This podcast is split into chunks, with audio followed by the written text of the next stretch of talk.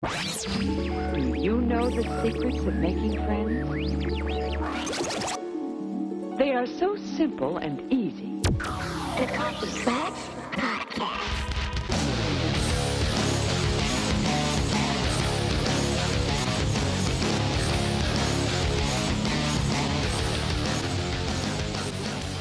Welcome back to the Coffee Clatch Crew Westworld episode review. I'm Jason Pistorino, I'm Christina Lomangino. And today we have a doozy of an episode to talk about. Episode 108, Trace Decay, directed by Stephen Williams and written by Charles Yu and Lisa Joy. Stephen Williams, by the way, if you don't know, did a bunch of episodes of Lost and also one of The Walking Dead, amongst many other things. Now, before we go into this episode, I want to talk real briefly about last episode, just a few things that we spoke about. Last week, I said that the Confederates that went after Dolores and William were the same people that Teddy and the man in black took out. Yeah, you were saying they're Confederados when we got to write in that actually they're Union soldiers. Yes, I was definitely wrong. Teddy actually shot up an encampment of Union soldiers, soldiers that were part of his old unit. So I want to thank you to the fellow Clatchers for letting us know that we made that mistake. That was definitely my fault. Whenever I go off the cuff, I just fuck shit up. Yeah, well, to me, it's a little confusing because the Union soldiers wear bu- blue uniforms Yes. and the Confederados wear gray. Is that right? yeah. But the gray is like this light gray, sort of blue Dirty. looking. In some scenes, it's a little difficult to tell. Yeah. But that was from Jonathan P. and also Rich pointed that out. Thank you guys. Also, you know what I think? The storyline isn't really incumbent upon who those soldiers are. They don't really have yet a solid base in the storyline. So I think it was more, it was easier to kind of get that confused. It's difficult. We know they're on two different sides of this war, but like you said, they haven't really told us a lot about what each one is Yeah, we don't care about the war. searching for. We know that Ghost Nation was after them for some reason. We don't really know why or what that's about. This is all part of the new narrative, so I assume we'll be seeing it soon. Also, last week we discussed the fact that if everyone was a host, the show would lose some appeal. Mm-hmm. I just want to, we got a few responses from that, and I just wanted to clarify what we meant. We were saying that if it turned out that everyone in this in this story was a host, mm-hmm. that it would kind of flatline the story. We're not saying that there being hosts in there would lose its depth because there's a lot more going off of that as well. And we were kind of talking metaphorically.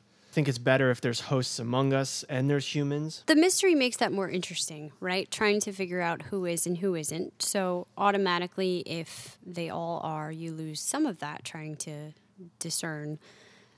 Also, I don't mean flatline the story.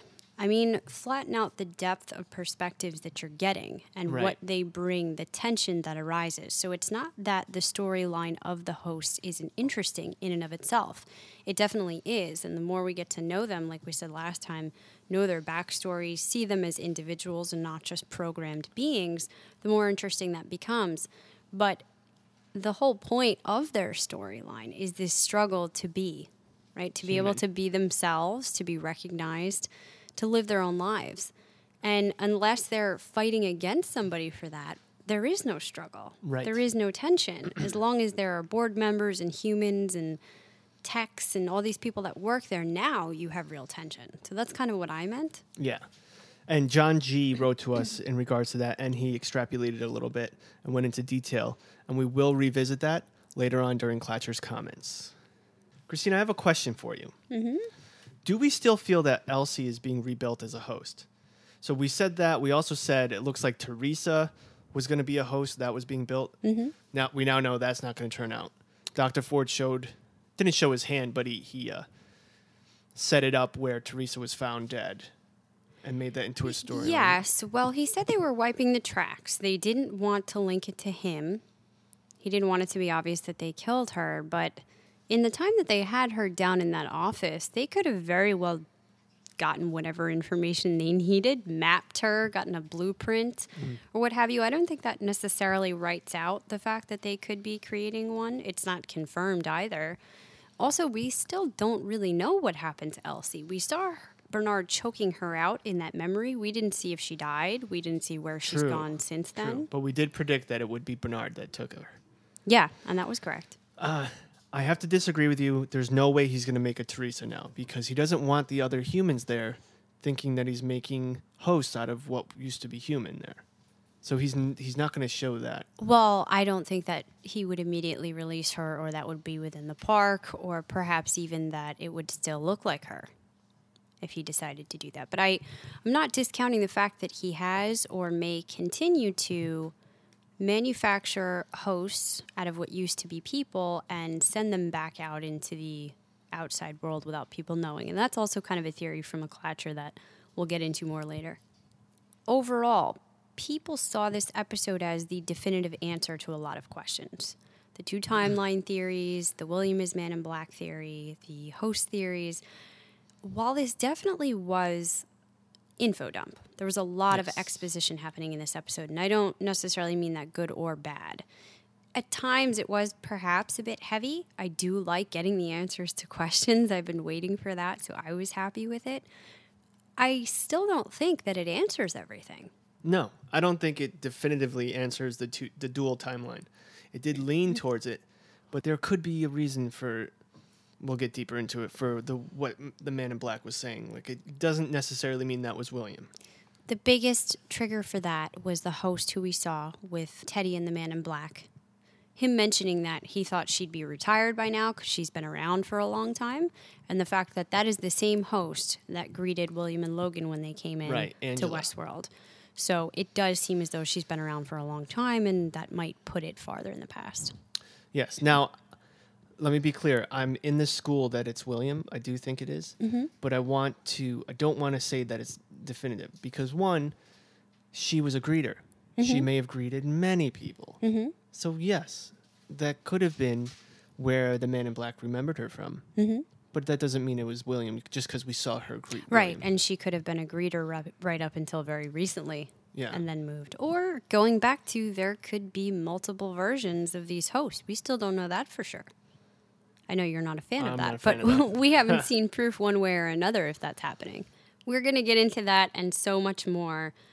One more note that we got before we get started from Richard. We asked the question last episode about the hazmat suits and why techs wear them at times when they come in. What purpose does it serve? He says his guess is the practice is designed to prevent DNA from contaminating the environment. So the tech's DNA from actually getting into Westworld, their skin cells or what have you, if they leave them behind, this becomes property of Westworld and they can do what they want with it. So it's actually for their protection. I like that idea. I think that's perfect. And also, digging deeper into that, it could contaminate the DNA they're trying to get from their guests. Right. That was perfect. We we asked the question to our clatchers and we got a, a perfect answer. I love it. I like that one too. Well, before we get too deep down the rabbit hole, let's back it up for a minute and give our opening notes as we normally do. IMDb gave episode 108 Trace Decay a 9.3 and Rotten Tomatoes a 100% yet again. Sweet. They are super high on it. Overall, how were you feeling? Well, I won't give my reveries yet, but I'm high on it. It's Me been pumping up. It's been getting better and better. I'm wondering if next episode they're going to pull a Game of Thrones and that'll be the most epic part, and then the ne- the last episode will be I do like that format and I do get that feeling. I wonder every episode, how can they go further? What else are they going to talk about? And they just keep pulling it out of the hat there. yeah. What else are they going to talk about? I also love the title here and the meaning behind it. We have been big on examining that since going back to Game of Thrones, every show that we do, and trying to find bigger meanings, not just what is the obvious. So here, the obvious, trace decay is a theory that talks about memories stored in both short term and long term memory systems, and it assumes that they leave a trace in the brain. According to this, short term memory can only retain information for a limited amount of time, about 15 to 30 seconds, unless it is rehearsed. So, if you think about that, that's pretty crazy. If you don't rehearse it, the information just gradually starts to fade away and decay and only leaves traces, which are very difficult to access. Hmm. If, let's say, something happened to you, you think about it afterwards, you go home and you tell somebody about it. Now you're activating that and you're storing it into your long term memory bank where it can be pulled up at will. But even the short term ones that fade, something of them generally still remains. It's just mm-hmm. very hard to access. That gets me into thinking about more psychological theories because I just can't help it. There's a lot of theories about the conscious out there. We danced around this a few episodes ago, but didn't get too far into it. One of the biggest is that you have three levels to your consciousness the regular conscious, that's what you're aware of at any present moment. You can pull that information up, talk about it. The second is your preconscious or subconscious. This is where a lot of people get confused. Your subconscious is not actually the hidden stuff, it's just one layer deeper. It's information you can access or recall and bring to your consciousness at will at any given moment. So you're not actively thinking about it right now, mm-hmm. but if you wanted to tell me what happened to you yesterday, you could bring that up. Maybe. with most people, depending how good your memory is. Then you have this third layer. That's the deep one, the unconscious. There, information mostly we can't access. It's unconscious, primitive wishes, beliefs, or things that maybe they come from childhood. We haven't rehearsed them for a very long time. We can't really pull them up whenever we want to. Now, they do come up at times, say in our dreams, uh, as an art therapist, I, we believe that this comes out in your artwork. And finally, that it does drive your behavior. Even if you're not aware of it, it influences the decisions you make. Those are the three commonly known accepted parts. There's also a couple of theories about this other level, this fourth level. Some people call it a superconscious.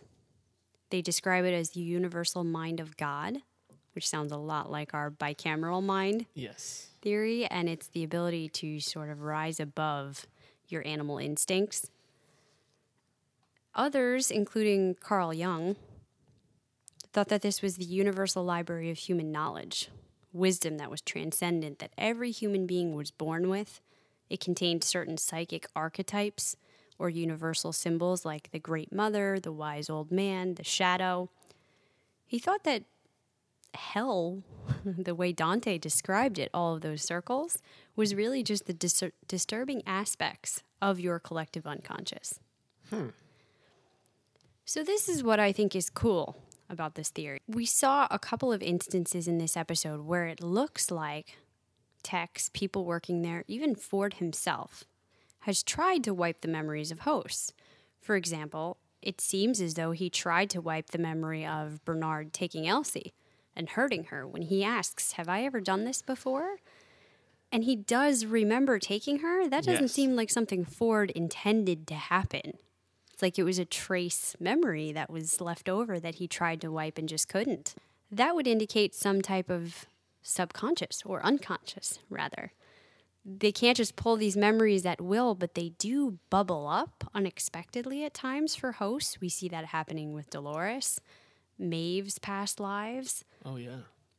So we believe that's probably Arnold responsible. Whatever coding he put in there is allowing them to pull up memories of the past.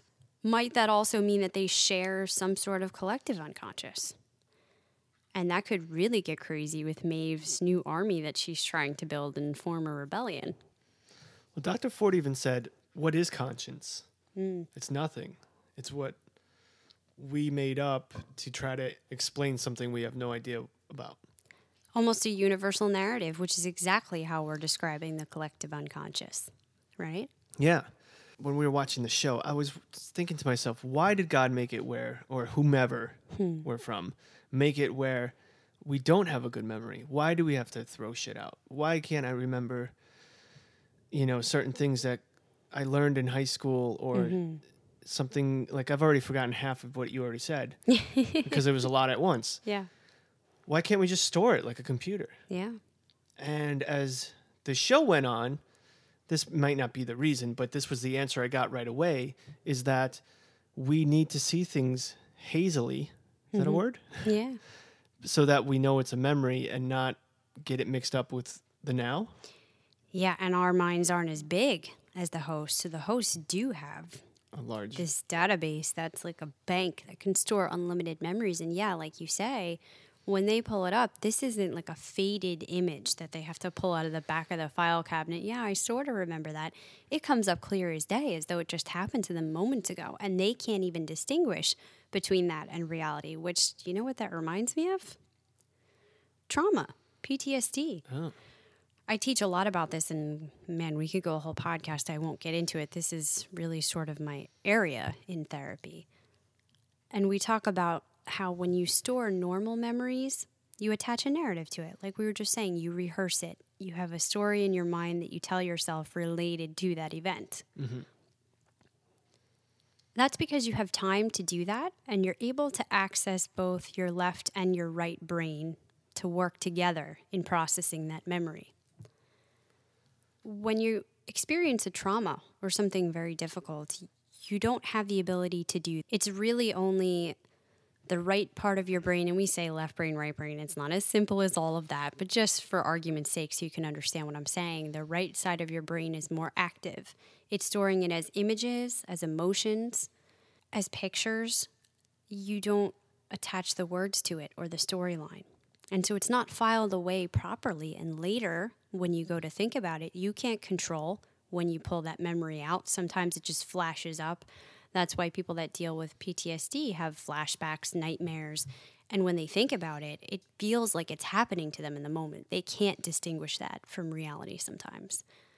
That feels an awful lot like what happened to Maeve and even Dolores here.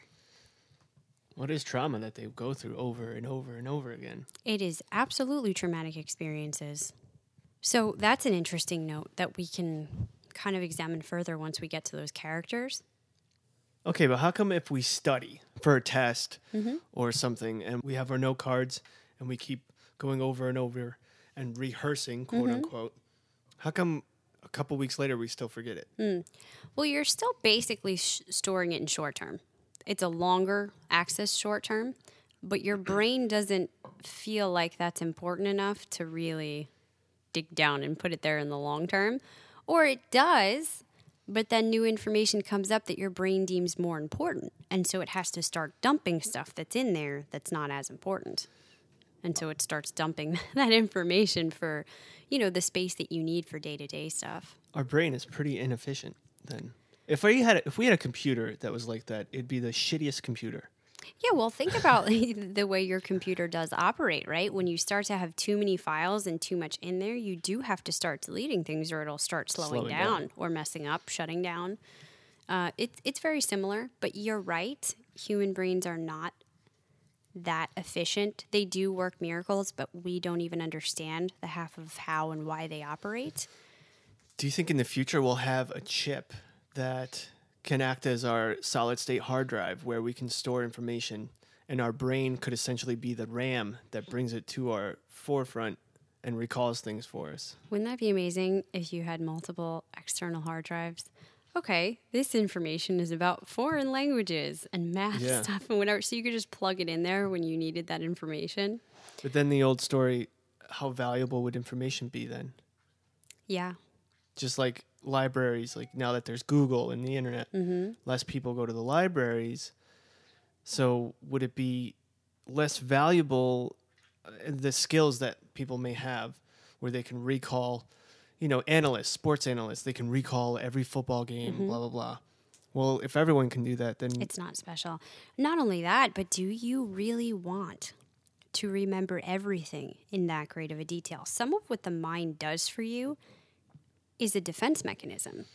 yeah. because that memory is painful, it will try to gradually fade it over time or even eliminate it from the memory bank. That never really happens, but it does make it easier for you to function day to day. And we hear that talked about a lot on this show. Dr. Ford thinks he's doing them a kindness. Mm-hmm. Would you really want to remember the awful stuff that happens to you every day at Westworld to, to Bernard? He says, I'm going to let you be at peace. I'm going to mm-hmm. give you what you really want, which is to forget.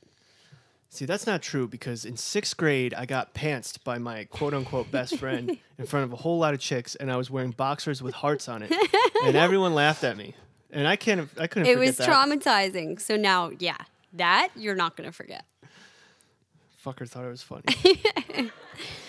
Well, all that and more questions we'd like to get into this episode. We also have our ones from vulture.com. Number one, is Elsie actually dead? We touched upon. Number two, whose side is Hale on? Number three, what's the relationship between Bernard and Arnold? And I would say between Ford and Arnold for that matter. Number four, will Maeve ever reunite with her daughter? Number five, what will become of Sylvester? And number six is the pain or emotions that the host experience, what prompts evolution. So I picked out the best of the questions they put up for this week, and we can talk about them more. We just have a couple of music notes House of the Rising Sun by the Animals, and Back to Black by Amy Winehouse. Those were both on the player piano. Yes. And she had a lyric I read online that says, I died a hundred times. Oh, Teddy. Well, Teddy, Maeve, Yeah. actually almost every host there. Sure. And the last one was Swan Lake by the Philharmonic Orchestra. Jay, I think you also have a couple notes for us about this episode, too. I have a few fun facts. On Twitter, at Philly Nuts wrote to us at CKC Podcast, episode seven, that's last episode, was insane. 9.9 rating for me. Ford is a savage. He's my MVP by far. was Bernard a real guy before or always a host? So we had spoke about the fact that, well, I think this was mine. I don't know if you agreed. That I believe Bernard was a real human hmm. that was working for Dr. Ford. And he did lose his child. And he did have a wife. Mm-hmm. So though that wife is real. It's a real person that we saw on episode two, I believe. And he found out, and Dr. Ford basically had him killed, created a, a host out of him, and the best qualities of him, but kept that memory in the in the backlog, the whole backstory. Mm-hmm. When he speaks to his wife, the wife doesn't know any better. That's what I believe. I, and I kind of like that storyline rather than him just creating him. Now, in this episode, Dr. Ford did say, I created you to create love. I be needed someone heart. to be the heart. But that doesn't necessarily mean that he created him out of nowhere. It doesn't eliminate it, but it does throw it into question. It does seem as though he actually manufactured him out of nothing with the intent to portray real human emotion because if it if he was a human before that, mm-hmm. it wouldn't have been as hard to model those emotions to try to base it off of what he already had. The challenge was to create that in a completely artificial intelligence. Right. I did really like that idea, and I liked it perhaps pertaining to Ford as well. We'll talk more later about how Ford still could be the ultimate first creation or best Yeah. creation of Arnold, and if that was the case, was he a person? Because I had talked last episode feeling that if he is host or part host now, I strongly believe that he was a human at some point based on how he talks about the human experience, the suffering, the consciousness, it really feels like he's been there and he knows what it's about. If not, are those all implanted thoughts from Arnold himself? Things that Arnold went through, the whole reason that he started up this park? Maybe. I mean, he said Arnold created the hosts, my family. Mm-hmm. He created them, them for me to remember. Yeah. That could have been a family that was created for him as a host. And there there is proof to some extent that he could be a host, and we'll get more into that in Clatcher's comments because we had a lot of feedback about it. I just want to remind all the Clatchers if you ever want to know when our next cast will be up, just check out coffeeclatchcrew.com. That's Clatch with a K. And we have a countdown on the homepage that will give you a pretty good estimate for when I will put it up. I really try to stick by that. Yeah, you're you're pretty close to being accurate, and we do try to have an order to what day of the week approximately we put that out. And don't get me wrong, we do love you writing in wondering when in the hell is the podcast Yeah, going up. That's a really good feeling. yeah. But if you want to monitor it, that is the way. Also, that will give you new information about what's up and coming for CKC, and there will be some new up and coming things happening. Yes, we got big plans coming up. One of which we want to talk to you about Patreon page that we will be creating. And we want to talk about it now since we have everyone who's subscribed to the Westworld channel. Every time we go to a new show, it takes a while for the new for the numbers to go back up. And we do know that some of you have followed us over from Mr. Robot, so it seems like you like what you're hearing. I know it's probably annoying every time you listen to a podcast, they're talking about Patreon. Yeah.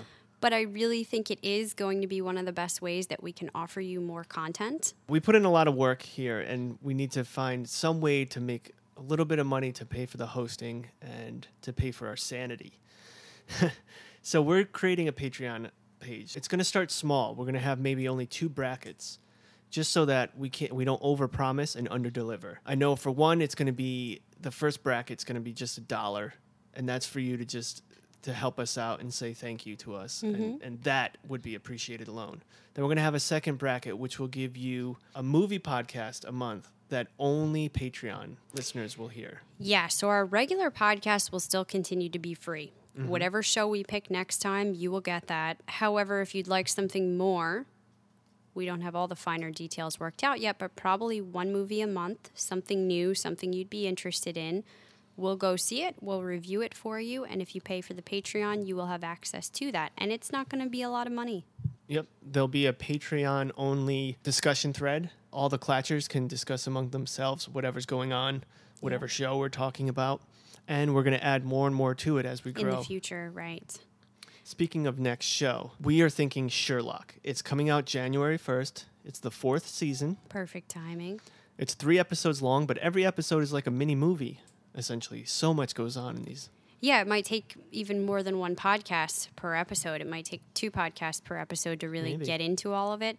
It's still probably going to be a shorter season than what we're used to. So we'll start thinking about what's to come after that. But let us know what you think about Sherlock. Are you fans? Do you like that idea? And if not, what else are you thinking about? Yes, we need to hear from you guys. Do you like Sherlock? If not, don't just write no. Say, not into Sherlock, but I'm into such and such that's coming on. And give us as much detail so we can look into it. Or Black Mirror, which already aired. We talked about that in the poll last time. We had a lot of fans who were into that. We'd be willing to go that route. If you haven't heard of it, it's on Netflix right now. Season one, two, three, and their special episode, which aired last Christmas. Yeah. Benedict Cumberbatch at his best.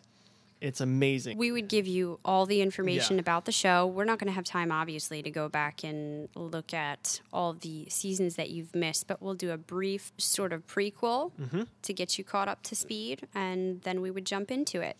So we don't want to take too much time here, but give us your thoughts, and we'll elaborate upon that as we get closer. You can go to our website and hit the contact form or just email us at contact at coffeeclatchcrew.com. Last thing, movie podcast. This one will be free to everyone. It's a teaser. See what you would be getting on Patreon. Fantastic Beasts and Where to Find Them. 90% Rotten Tomatoes, 8 out of 10 IMDb. That's going to be our next movie. We are going to watch it. We are currently moving out of a house into another place, and it has been a madhouse here. Amongst the four other jobs we have Yes. and this podcast, Everything's in boxes except for microphones, computer, and the TV so we can watch the show. we're podcasting to you from an empty room. So that'll be next. Look forward to that and keep in touch as we move forward. All right, they want us to shut up and get into Westworld. Let's get into it. For fuck's sake, And when we started, the host's emotions were primary colors love, hate. I wanted all the shades in between. Human engineers were not up to the task, so I built you, and together you and I captured that elusive thing. Heart. I don't understand. I cared for Teresa. Loved her. Why did you make me kill her? One man's life or death, were but a small price to pay for the acquirement of the knowledge which I sought, the dominion I should acquire. All of the beauty you and I. Ford explains that these feelings, the guilt, anguish, and pain, have nothing to do with God. He killed Teresa only because Ford told him to do so. He also tells us he created Bernard because the human engineers weren't up to the task of making a lifelike host. This is what you discussed. And Arnold came to feel the same way as Bernard does now, but he couldn't stop Ford either. What in the hell does that mean? He couldn't stop Ford. Maybe Ford didn't kill himself. Is this Frankenstein? Did Arnold's creation get away from him? Oh, I wonder. Because you know what's interesting? We get the quote from Mary Shelley's Frankenstein out of Ford's mouth. One man's life or death is but a small price to pay for the acquirement of the knowledge they sought, or as Ford says, the dominion I shall acquire. I heard this from one of our Twitter Twitterer people. he did write that Dr. Ford said you're not the only man Yes. to confront me on this or Try to blah blah blah. take me down, Try to yeah. take me down. So he did uh, refer to him as a man. I don't know if that means much, but it kind of. It's a weird way to talk about it. Yeah. And uh, he, Ford also says they would have destroyed the art of this place. Is they the board? Is they Arnold? Uh, y- Not Arnold. I think Arnold was into this too, right? It seemed like he was the visionary, but at some point, it also feels as though Ford and Arnold split on how they viewed things. And Ford won. In this scene, we got to see Jeffrey Wright, how amazing of an actor he is. He went through so many emotions in this scene up and down, angry, throwing chairs, Mm-hmm. shaking, crying, back to um, emotionless robot while the tears are still coming down. I- had to rewind it. It was amazing. As far as characters and acting, this was just an incredible episode between Jeffrey Wright, Anthony Hopkins. You're going to have a fair share of scenes where we can discuss his acting. And at the very end, we get the little taster that Peter Abernathy is coming back, who was my favorite actor of the show. I know it's blasphemy loved next it. to Anthony Hopkins, but I thought he was doing an amazing job. Blew us Louis away. Oh yeah, I can't wait to have him back. So that's exciting. But back here for a minute with Ford discussing the fact that he created Bernard to be this heart. He said, When we started, the host emotions were primary colors love, hate. I wanted all the shades in between, but they weren't up to that task. That's why I built you to capture this elusive thing. Hmm. Very poetic. This goes back to my confusion around Ford. Like you say, one moment he is right along with Arnold, it seems, in alignment with wanting to actually make these hosts more human. Yeah. To want to capture emotion and heart, that's really the, the quintessential human experience. And yet the next moment he just wants to, to be able to wipe him and shut him down. I'm still torn.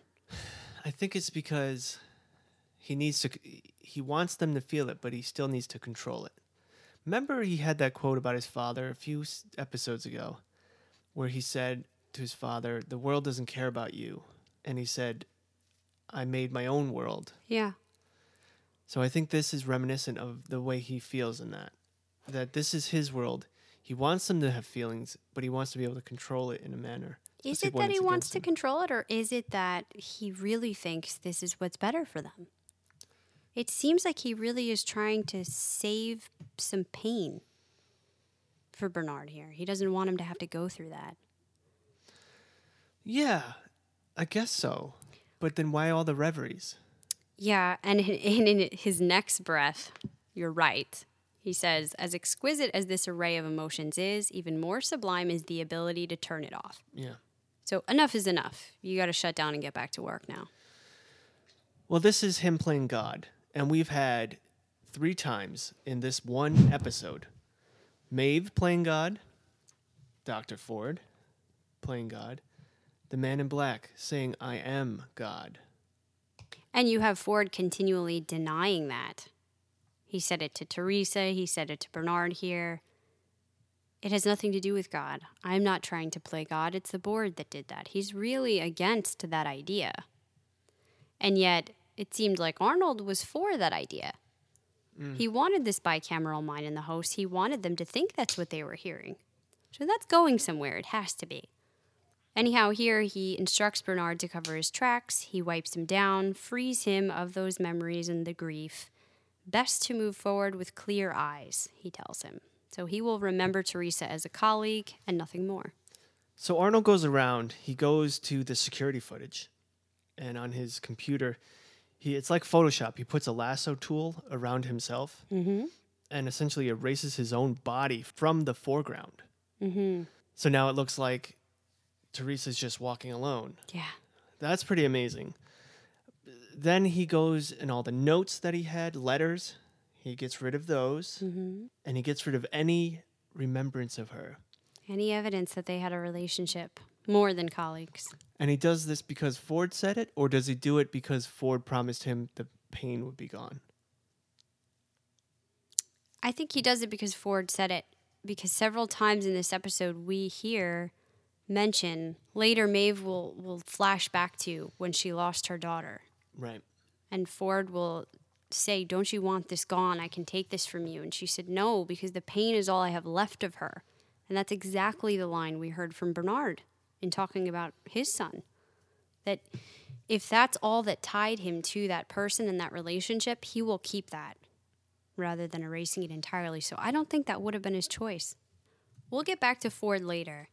Now I want to move on to Maeve. I'm going to do something different. Don't worry, we're not changing the format of the show. We will always continue to move sequentially through the episode and do a bit of a recap along with our notes. But I am clustering the Maeve, Sylvester, Felix scenes into one for us to talk about because they really had them spread out in little blips over the course of this episode. So, just for flow's sake, first Maeve meets the new Clementine. She did not like her. I didn't know her name was still Clementine. Same name, same outfit. Did you see the dress? Yep. And the same dialogue. How weird must this be for Maeve? The piano plays in the background but slows down as Maeve vividly remembers her life with her daughter. And once back in livestock, she asks Felix about it, saying she can't tell what's real and what's not. This is where Felix explains that, you know, when humans remember things, details are hazy and imperfect, but when hosts remember, it's like reliving it. And Maeve says she doesn't want to keep these things. If every relationship and story that's in her mind was just created by the text to keep her there, what sense does it make? It's not real. And planning her escape, she next warns Sylvester that she knows about the explosive failsafe that's hidden in her spine and demands administrative privileges. So this answers the question we had. What happens if you try to leave? Info bomb. Yes. Literally. it's a bomb inside of their neck. Their cervical spine, to be more specific, C6 vertebrae. Now, I did a little looking because I wondered is some of your vertebrae are special for mm-hmm. different things if you look at the anatomy of your body if you injure say certain ones that can mm-hmm. have effects on other things with your health your functioning it seems as though C6 is not particularly important. C7 is the lowest one down on your spine, so it's responsible for more. But even still, what comes from C6 and C7? It travels down your nerves, mm-hmm. Your tendons, everything that goes from your shoulder down to your elbow and to your wrist to control your functioning so that you're able to bend your elbow and have certain movements in your arm. Right. You said lowest down on your spine. You mean lowest down on the spine as far as the neck area. Right. Okay. Yes. Yeah, before you actually get to the back, we're talking cervical spine. So the couple of vertebrae that lead from right below your head down to the base of your shoulders, kind of. Okay. So I'm thinking if you did damage to that area, the C5, 6, 7 region, mm-hmm. you could have some affected mobility in the arm. This is partially what it's responsible for. This might be a stretch. Does this have anything to do with where they have implanted those trackers in the host's forearm? Perhaps, but those hosts aren't trying to leave Yet. yet. So yeah, you might be right. Could they somehow send a signal up, transmit it up their nerves or something to disable that tracker or that explosive? Hmm. I wonder. That's a good. Uh, Because if somebody's planning on a revolution or getting hosts out of the park, they would have to be able to shut that down, right? Or they would just, you know, boom, that's the end of it. and Maeve's going to figure it out. You can be damn sure about that. She's getting that turned off. yeah. All I know is if it was me that created these hosts, I would put the explosive on their C4 disk. Oh my God. Stupid. Jay. Sorry. I actually like that. oh boy. Well, they tell her, Sylvester and Felix, that she's going to need a full build in order to replace that. That's not something they can just fiddle around on the tablet and shut it down. And even after that, she's still going to need an army if she wants to break out of there. And we're going to find out what she intends for the army later. Our Clatcher, Jonathan, wrote in because he had a theory about this, which he must be happy now that it seems this is proving correct. He thought that in order to fill out her numbers for Maeve's mission, she was going to decide to recruit the biggest, craziest group of badass bandits in the park, meaning Hector's posse. And that possibly they would be sent in as a Trojan horse after a massacre, and from there, hell is unleashed upon Delos. Jonathan, congratulations. He wrote this in, obviously, before this Oh episode. wow. She is definitely rounding up Hector's posse Yes. later on. You I can think tell. you're going to be right. And I do like that idea about a Trojan horse that if they can go in there and somehow, I don't know, maybe sacrifice themselves, detonate their explosives so that they can take out part of Delos and free the hosts? I wonder. Maybe they'll make one of the hosts that they don't like be that that person. Yeah, I wrote in my notes mission. as soon as she said she needs to get an army together. Uh, that's when I wrote. First will probably be Hector. You've been saying that. Yeah. And then I said, I believe, and then maybe not this season. Maybe we'll see some hummings of it. Bernard will be the key, uh, which we kind of see as a foreshadow with the way this episode began, with Bernard getting angry, telling Dr. Ford he will not let him do this, and Dr. Mm. Ford basically regaining control. If Maeve improves his bulk apperception, mm. Dr. Ford will not be able to take back control. She doesn't know Bernard is a host yet, but I can see this taking a while for her to find out. And then once she starts to to give him this power, he can play the long game with Dr. Ford. I mean, he knows everything. He knows the ins and outs of Dr. Ford. He's got would- control of everything. This would be amazing. How would she figure that out? What Bernard is? because she's she's fucking Superman right now. She can probably recognize any patterns in the way he speaks and be like, "That's a host." Mm-hmm. Maybe. She's got to come into contact with him, though. Yeah. I mean, it's peculiar that she still isn't being noticed. She may come into contact with him now that she's captured, which I'm, I'm jumping way ahead. but- Yeah, but that, up until the end of this episode, the Mm-hmm. fact that she has been, I wrote it off when Felix was giving her the tour of the facility because it did, other people were bothered by it, but to me, I was saying, well, they're walking hosts around, they're training them. What's different? Felix could be doing the same thing for all they know. But I had to suspend my disbelief a little bit last time when she was standing right outside the door while Clem was being lobotomized. Mm-hmm. And Teresa was there. They walked right by her. They don't say a thing. They've been playing with her everything coding on this tablet, which for somebody that doesn't know much, Felix is sure catching on pretty quick. so I'm finding it harder and harder to believe that nobody has noticed anything going on with her as far as what's happening here in the building. Now they will notice what's happening with her in the park, and that might lead to some deeper revelations about what Maeve's been up to once they get her into diagnostic. But let's not go too far ahead. First, Sylvester tells Maeve she needs to return to the park. Somebody is going to start to catch on. He's getting worried. Instead, she asks who Arnold is and requests a trip to behavior for more modification. because the things they need to change are too deep in her core code. Speaking privately to Felix, Sylvester reveals his plan to shut down Maeve. He wants to wipe her. To which Felix responds, But she's awake. Yeah. He's, she's got him. She's woke. Hashtag woke. and she's got him. Yeah. He can't do this to her now. His empathy is pinging. he agrees. He says yes to Sylvester, but then it turns out he doesn't do a damn thing. I thought it was interesting, though, what Maeve said here. Beautiful. She says elegant, formal structures. There's a kind of recursive beauty, complex, like two minds arguing with each other. The things we were designed to do are just out of reach. It's like they're dormant. Who is Arnold? That's the bicameral mind going there, right? How does she know this? I wonder. I don't know. It's got to be after she? Yeah. Yeah. You're right. She's starting to. She's noticing his coding and saying how Oh, elegant right. and beautiful it is. Yeah. It's almost like, oh, I can see into my mind now. Like I'm waking up and I can even see how things are built. It's like there's two minds there. One of them, things are just out of reach. You know, those Right. things that Arnold implanted that all these hosts that are older are able to access now. Oh, she's going to get to that. She's going to learn a lot about Arnold, and that's going to be fun when she tells us about it. I want to have her powers. I want to say one quote that she said in this scene, Hmm. which shows how she's acting from this point on. Time to write my own fucking story. and that's Yeah. basically what she does as soon as she gets down there. Starts narrating a whole nother storyline. I didn't expect it to be so literal. She is literally writing her own story. She's the new narrator. She's God. First, though, Sylvester and Felix wheel her to behavior where she instructs them how to change her code. She's a whiz on this tablet now. When Felix does not shut her down and Maeve abruptly awakens, she terrifies Sylvester. And then she goes and slits his throat with a scalpel. Felix is shocked.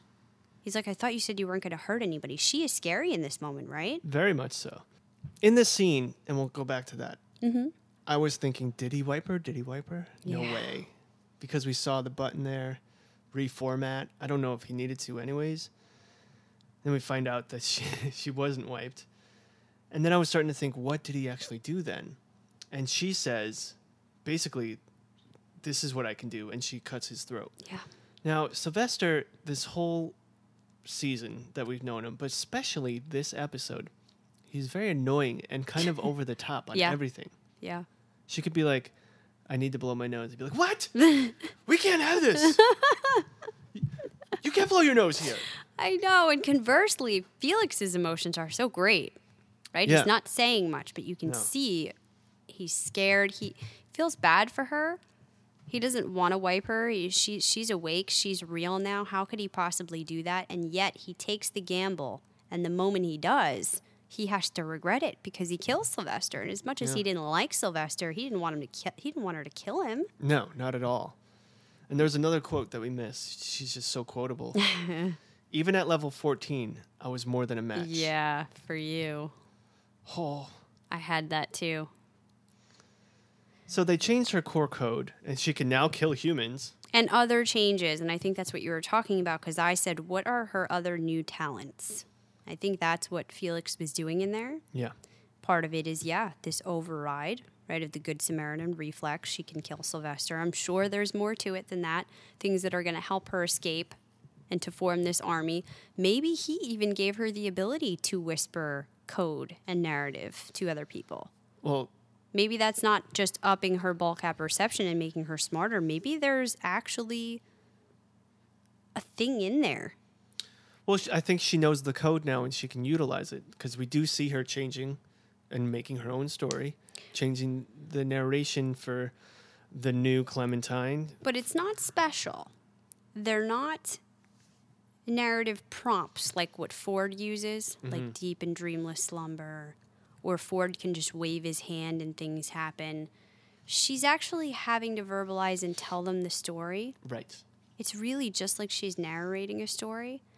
But instead of saying things to them, like, you will go in the back and do what I tell you to do now, mm-hmm. where it sounds like it's her idea coming from her, she's making it sound like their idea.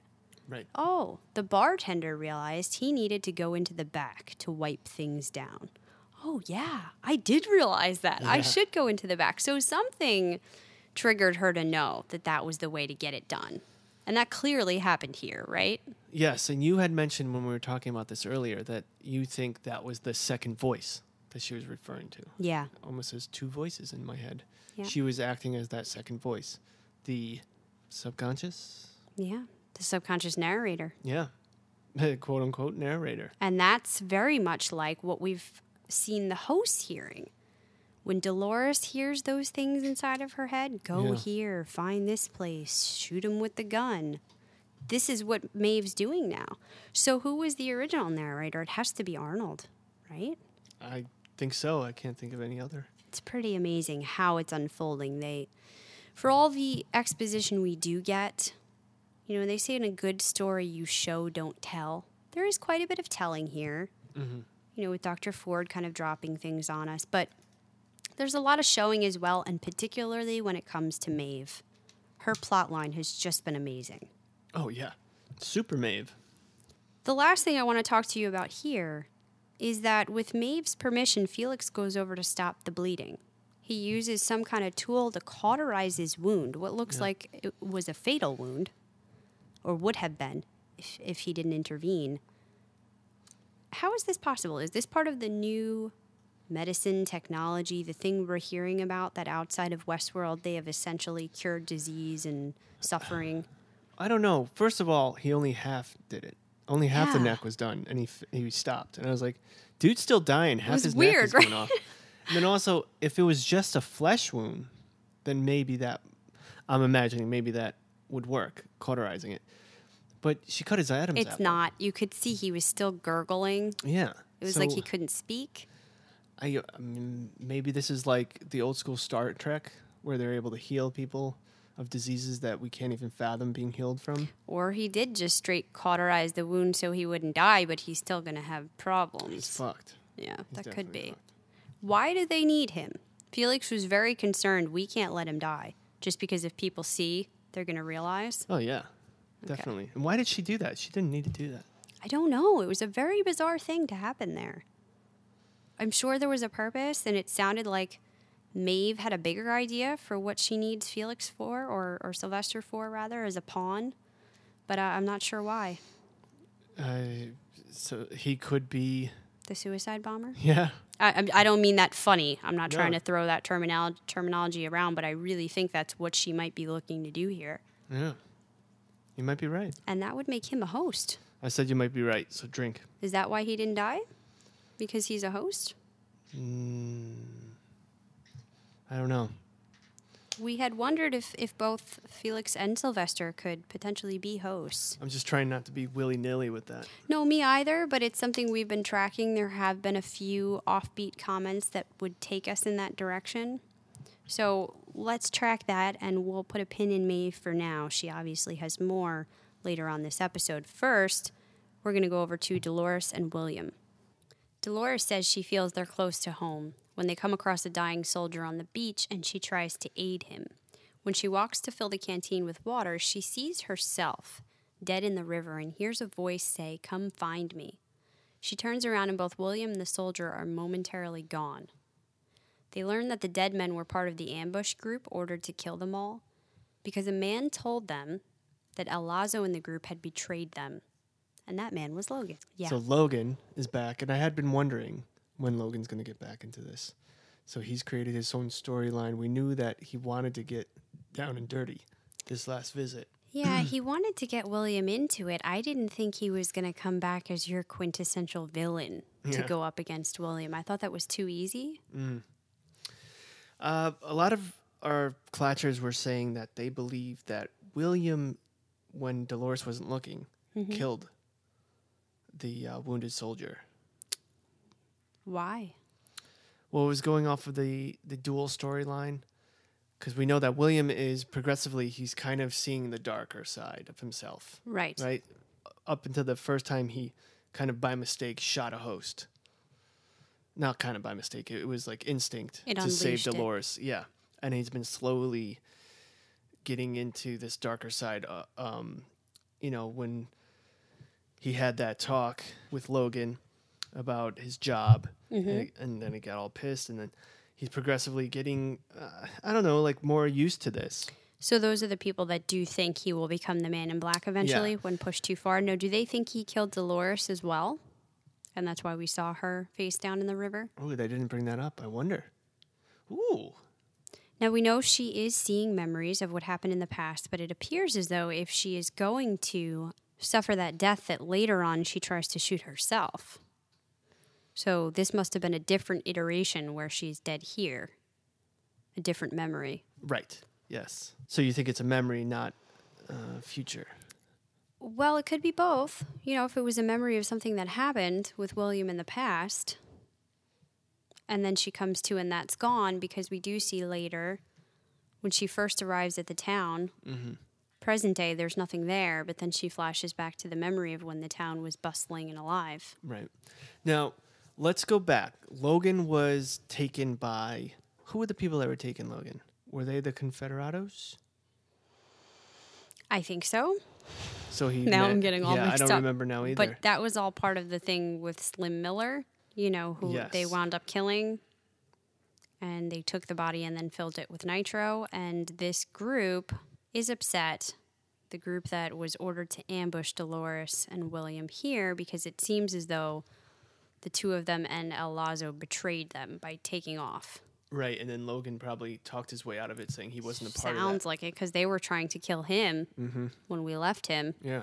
But it doesn't seem he's happy No. that William took off without him. I, I'm anxious for that confrontation when it comes. Now talking about Dolores and the voice she heard. Yes. Did it sound different to you? It sounded like two voices superimposed over each other. I feel like we've had a similar sounding voice before where we couldn't pinpoint who it was. that it started out as a singular voice that sounded like Bernard, but then kind of changed. Yeah. Uh, does this mean it's the bicameral mind thing? So it's Arnold or whoever speaking to her, but eventually she's supposed to come to hear that as herself, right? Her own voice, her conscious talking to herself. Mm-hmm. So it sounded like a man and a woman's voice overlaid on top of each other. I wonder if this is her gradually shifting into hearing it as her own voice. Well, we'll get back to her. Next, Stubbs, Ford, and Hale examine Teresa's body, piecing together what happened. Stubbs tells Ford that Teresa was discovered in the same spot where they found the woodcutter, on Python Pass at the bottom of a ravine, next to a transmitter filled with proprietary data. The medical and red team's findings attribute the death to a slip and fall and a cervical fracture. We found out the transmitter only works at near higher altitudes, so possibly she was trying to t- transmit the data and fell, and it was never sent. That's their theory. This was Dr. Ford's chess move. Check, but not checkmate yet. But definitely this was his. So remember we were saying last episode that the look on his face was like, okay, this is your move. I'll let you play it out. Yeah, I know what's and going I got some here.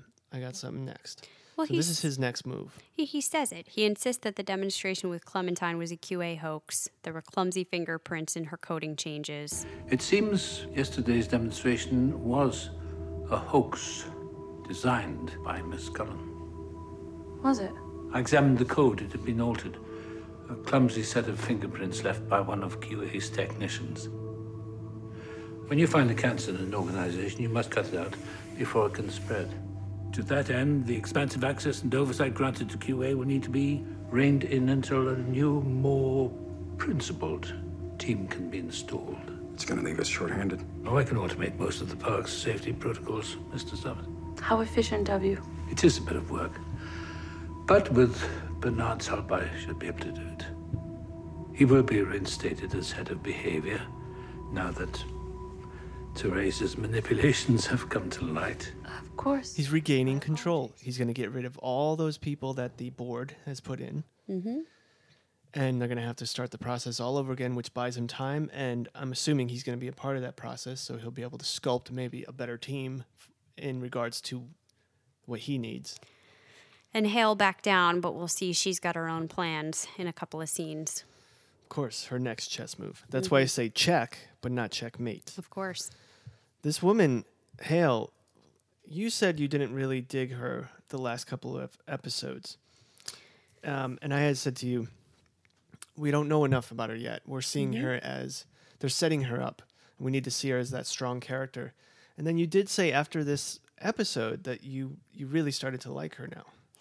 I like the portrayal a lot more. I couldn't figure out if it was the way they were writing her character or the acting.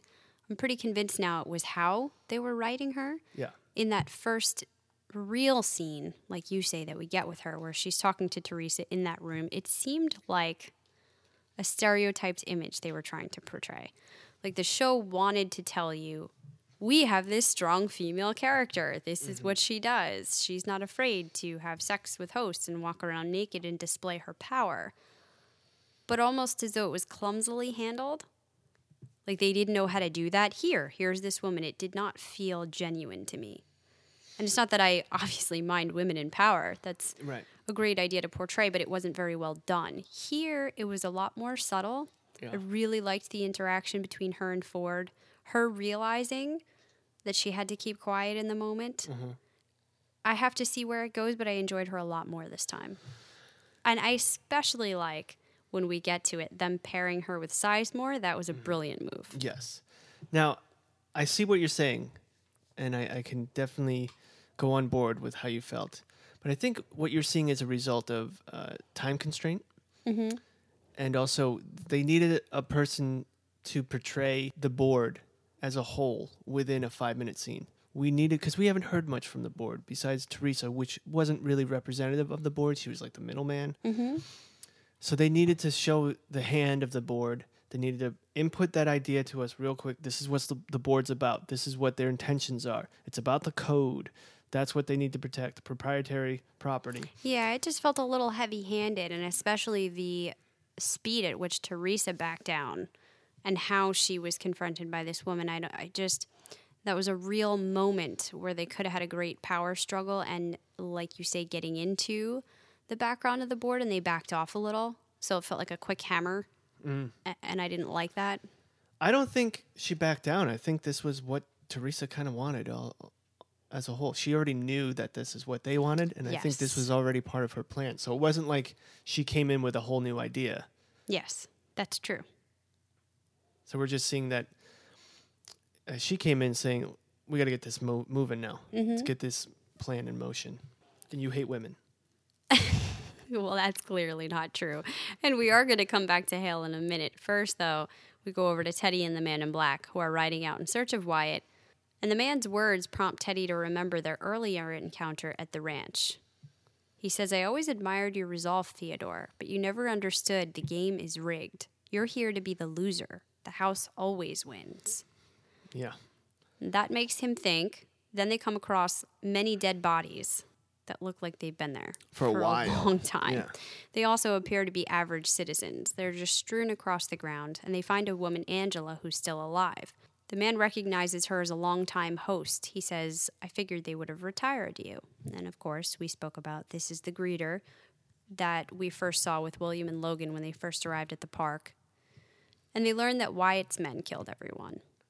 At this point, a minotaur like figure in bullhorns attacks. And I have to pause for a second Okay. because we went off on this whole Greek mythology tangent that didn't seem to be going anywhere. And a big part of that was the minotaur. This certainly looks like that.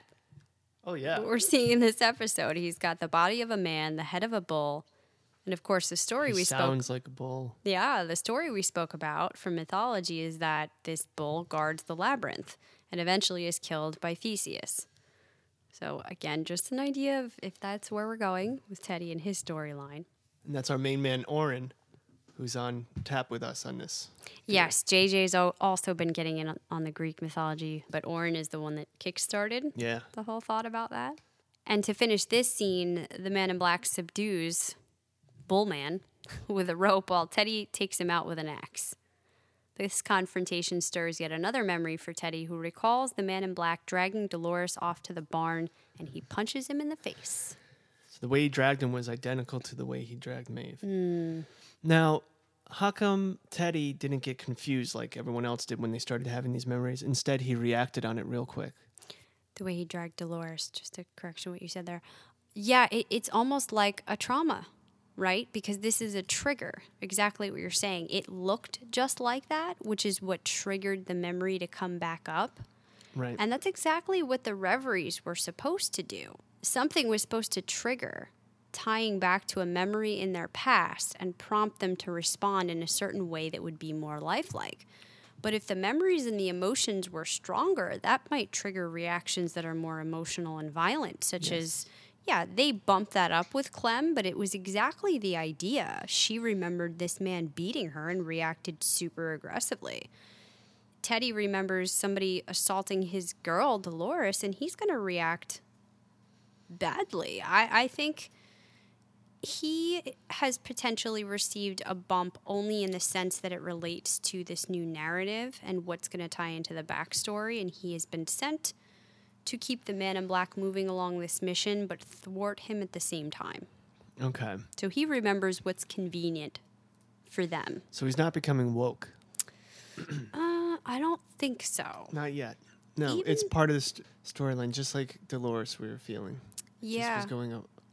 I'm questioning the awakenings with Dolores now because of the double voice, but even her for a while I was saying I think it's mostly backstory. She might be hitting a threshold. I don't think Teddy's there yet. No.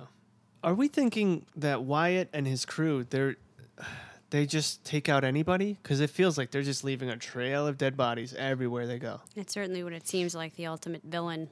And yet we have memories that show Teddy not just being commanded by this man who went mm. crazy, but participating in the atrocities. Yes. So what will happen when they finally reach Wyatt? And this dude with horns, he was not affected by the gun. Yeah, and how does he play into the storyline? You know, who is he? If you go back to the Greek mythology, mm-hmm. he's guarding the maze. So have they reached the outskirts of this maze. They're about to enter whatever it is, and he's trying to stop them. I think so. In Greek mythology, oftentimes they are in a trap, right? So they think they're going about it and they're in control, but they're actually into a trap. And we do mm-hmm. learn that this was a trap all along. And the labyrinth is the ultimate maze. Yeah. Mm. So maybe. That's very interesting. We're definitely going to go back to the man in black. This scene, though, is the one I was talking about. Next, Hale interrupts Sizemore as he's working with a host, and he was assigned to a special project. he says Ford asked him to create a villain for their new narrative. He's very excited about this. Until Hale cues him in, Ford doesn't need him. He has Wyatt, his ultimate villain, and what he's given him is just busy work. But she'll give him a real job course, this hooks him instantly. And in a later scene, we see them both go down to cold storage to select a host who will carry out the data. The one she randomly decides upon is Peter Abernathy. What do you think about those odds? First of all, this is Hale's next chess move. What is the likeliness that out of all the people she chooses Peter? And we see there are so many decommissioned So hosts many. down there. I feel like she must know. She's choosing him for a reason, right? I think that's really random.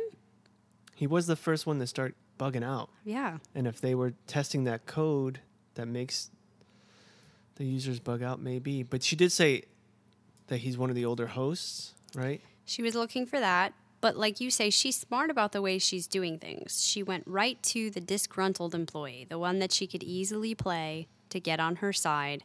She fed him exactly what he needed. Oh, you're going to give him a new narrative. Isn't that what you're good at? And it worked. What are you uploading? 35 years of vitally important data. It's more information than any single drive could hold. A host brain, however, especially once it's been emptied out, like this poor schmuck, is quite capacious. This data that you're uploading, is it the host codes? As of this moment, that doesn't concern you. What does concern you is giving him a semblance of a personality and getting him on the train, out of the park. How am I supposed to do that? You're a writer. Make up a story. And she's uploading 35 years of knowledge or something? What Yeah, vitally important data. She won't tell him what, but she says it's the circle of life or the approximation of it. Even the dead fulfill a purpose. And Lee is supposed to give him a personality and get him out on a train out of the park. Out of the park. Yeah. Make him passable so that he can go out into the real world and do we don't know what. But his job is to be a vessel for that data that they're going to upload. If she couldn't poison the well inside the Well, park, she wanted she's it transmitted. it. right? Okay. She wanted that's what the transmitters were about, and she was trying to get Theresa to help her. They had clearly put the transmitters in the host, Hale. They caught on to that. They got them before they were able to send it out. They can't play that trick anymore. So what's left to them? They have to get one out of the park. So you think the data is the stolen data? Oh yeah, that's what he's uploading that he doesn't know. Ooh. So this probably won't really come to fruition until s- season two. But does that mean we get to see the outside world for real? Through Peter, and how amazing is that going to be? It's gonna be? be fun. We did hear that it's gonna take longer to film, right? Yes, it's not coming out until 2018, the new season. 2018. Yeah. Our clatchers are gonna forget about us. We're gonna forget about it. We're gonna come back to it. Don't worry. In the meantime, we're gonna have Game of Thrones. There's lots of good stuff. Does Hale know about the explosives? She must, right? In the spine? Yeah. Yeah. Okay. So she's taking that out for Peter. Or she's going to. Yeah. Yeah. It's just weird that they didn't. They didn't mention that. But if Peter freaked out about a picture of the future, dropping him off and him coming out of a train into the future They must have a plan for that. or present, but you know what I mean. Yeah, I guess so. What kind of narrative? What I mean, he be? was extremely insightful already. And if they fiddle with his bulk apperception or any of his personality matrix, maybe they're going to make it, you know, she says, write him a new narrative. I'm sure they're going to change everything so that he's able to function mm-hmm. in the world. But where will he go? What will he do? What are they intending for that data? This is our whole thought about a host actually entering the outside world. And we thought Ford was up to that, but we're seeing it a whole lot sooner here with Hale. I can't wait for Lewis to be back in this. Me too. All right, back to Maeve, who wakes again to a new song. I felt like it was a new song. It felt slower. Uh, if, I think it was. I don't know if this is one of the songs on our list. Let us know if you know. But she's back at the Mariposa and she begins to test out her new administrative privileges, quote unquote. This is the scene where she tells the bartender, you know, he's hassling her that she's run up a tab, Tab, and she needs yeah. to pay for it. But she instructs him almost in the third person. Maeve has excellent credit. In fact, she's mm-hmm. owed by the bar and changes his memory, his story, everything. She sends him to the back. She sends Clementine to a table to ready for Hector's gang to arrive.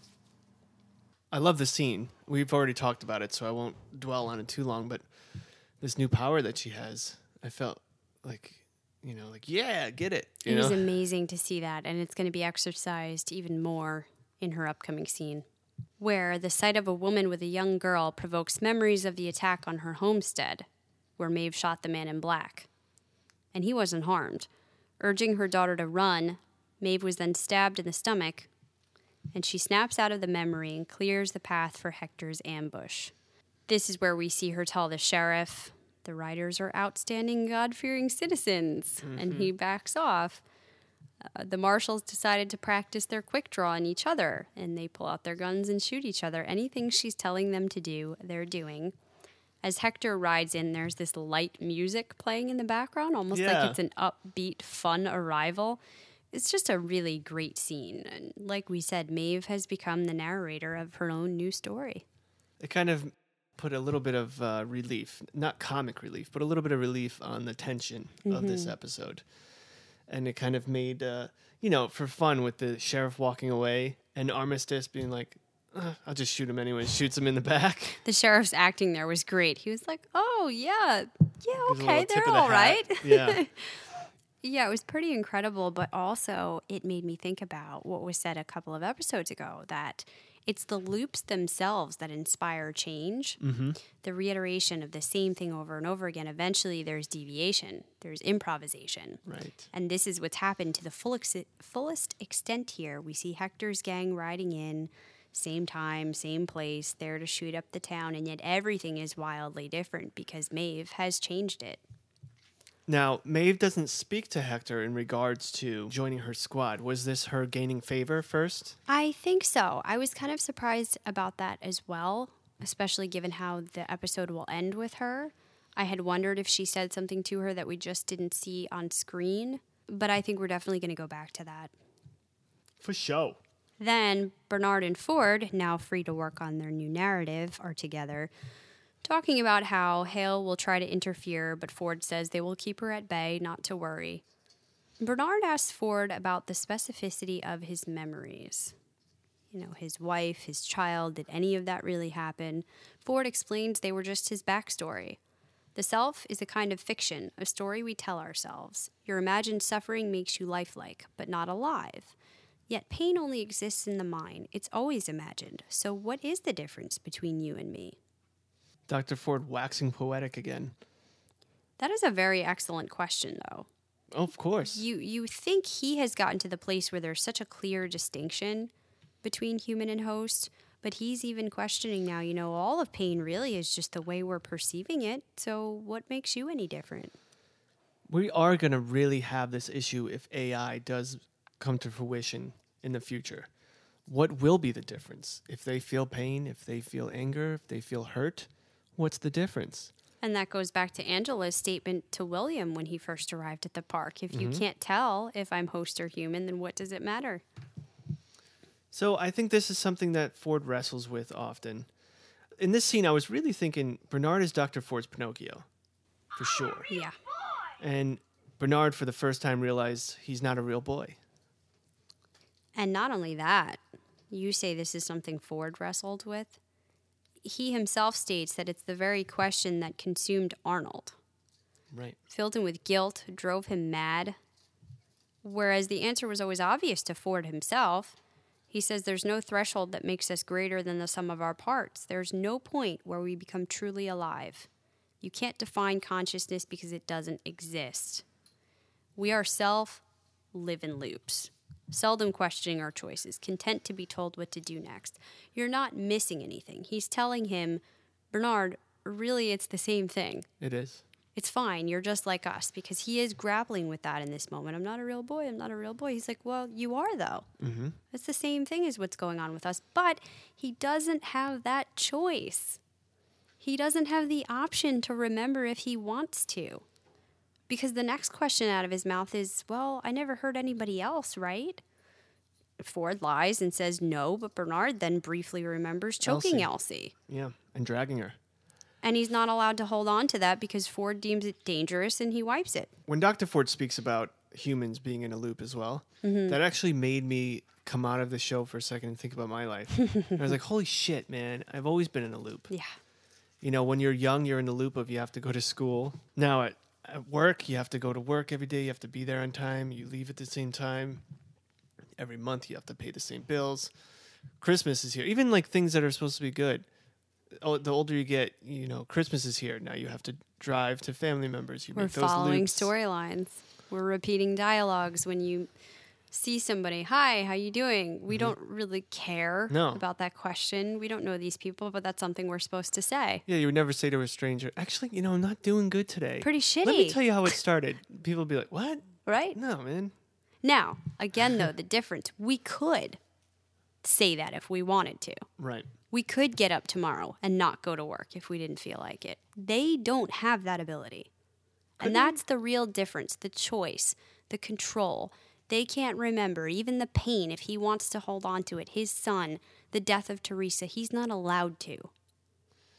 Now, we find out that's not foolproof. Traces of that are remaining, but ultimately, Or there's decaying. there's somebody mm-hmm. in, in control of his life. And that's what Maeve has figured out, and that's what she wants changed. I want out of this. I want to be able to make my own choices and live my own life. Even if that means it's worse, she wants that option. And, you know, we could get into a big debate, but that goes back to supposedly the start of man and our wanting to have free will. Right? That was our temptation The whole tree. the ability to sin. We wanted that to be our choice. So it feels a little bit like that's what's happening here. We do see Ford saying, Best not to dwell on these troublesome memories, otherwise, you might be drawn back on them and lose yourself, as some other hosts have. He knows. He knows what's going on. Yeah. He knows everything. the everything. fact that they're remembering. It, they just keep reminding us of that. In case you've forgotten, or Forgotten. questioned if there's things happening in the park he's not aware of, there's not. When we cut there and go back to Dolores, who stops the journey saying, We're here, I'm home.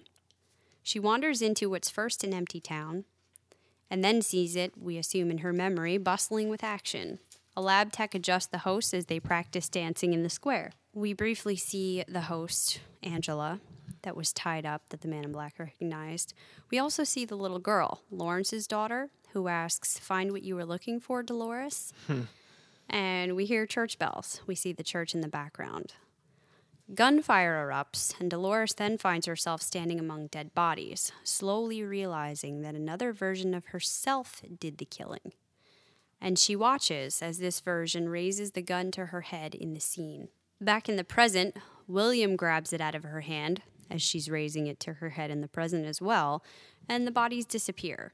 Dolores cries. She's uncertain. She's very upset. She says she doesn't know when we are. Am I going mad? Are you real? Until suddenly she remembers this is what Arnold wants. It's like a dream, and he wants her to remember. But William ushers her away. He says it's like she breaks down when she goes too far from Sweetwater. Yeah. I thought that was pretty incredible that he's recognizing that. but it's also his he's his misunderstanding of what's going on. Of course, he doesn't know. I think it's important for us to not push aside the little girl who keeps speaking to him, Oh, to yeah. Dolores, because this has happened a few times where this girl is kind of breaking the time continuum. And what I mean by that is in her memories, she's speaking to this girl, but it's not as if this girl spoke to her In the, past. She's talking to her now. Yes. It- uh, she's talking to her now as the past. Yeah. You know what I mean? Yeah. So there's something. This girl's More- different. Yes, exactly. And we knew that from the beginning that she seemed woke from the very Yeah. start Hashtag woke. when the man in black questioned her about the maze. There's something very different about this host, and it's like she has been placed inside of there when people like in Westworld to a video mm-hmm. game. She is like the ultimate Easter egg that if you keep finding her, she will give you the clues and the instructions. Yeah. And she also seems to have a memory that doesn't get wiped. She remembers the past events with Dolores. She remembers the present. She's there to give you the secrets. So why and will we see her again soon in the present day? Now, why would Dolores be the one killing all these people or these hosts? I don't know, and it's very interesting because that looks like the same memory flashback we got from Teddy when mm-hmm. he was standing in the same town square shooting up the dead bodies. So, did either of them ever actually do this at one point? Are they all implanted memories? And if so, why are they getting them? Does Ford want them all congregating back at this town with the memories of what they've done in the past to rebuild for some reason? I remember Dr. Ford had that scene with Bernard when he starts talking about the new narration. Mm-hmm. He was there. He was in that field that's now all sand.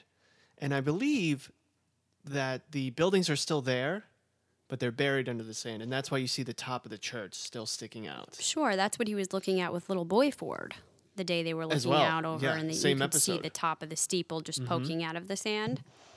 Um, how did they get covered? Why? That's a gnarly sandstorm, man. I don't think so. I think that had to be intentional, Yeah. and so that and means he's digging it up now. that means he didn't just implant it. False memories of a No, town that once old. existed. They were there once. And they were just shoveled over. It feels very much like the abandoned levels of the Delos company that remain underneath the surface and they just built right on top of it and never mind all of that down there. That's odd. Same deal with this stuff. So there's something deeper with this town. You notice when she first started walking into the town, there was a host that noticed her. Yeah, and she said she's home. Mm-hmm. And we see a tech actually out in the park training hosts. Yes, They're all the there beginning. dancing together. So this was the very beginning. Is this when Dolores was first created and first came alive and that's why she remembers it as home? I believe so, because Dr. Ford, again, many episodes ago, when he was speaking about the original hosts, Mm-hmm. he was remembering this one scene with them dancing Sure. and learning how to dance. Yep. So this is a pivotal moment in the history of Dr. Ford's place, Yeah, storylines. and all those first generation hosts that still have the Arnold programming that are being called to their mecca, come Mm-hmm. back home. I feel like in some way, shape, or form, Arnold is still there.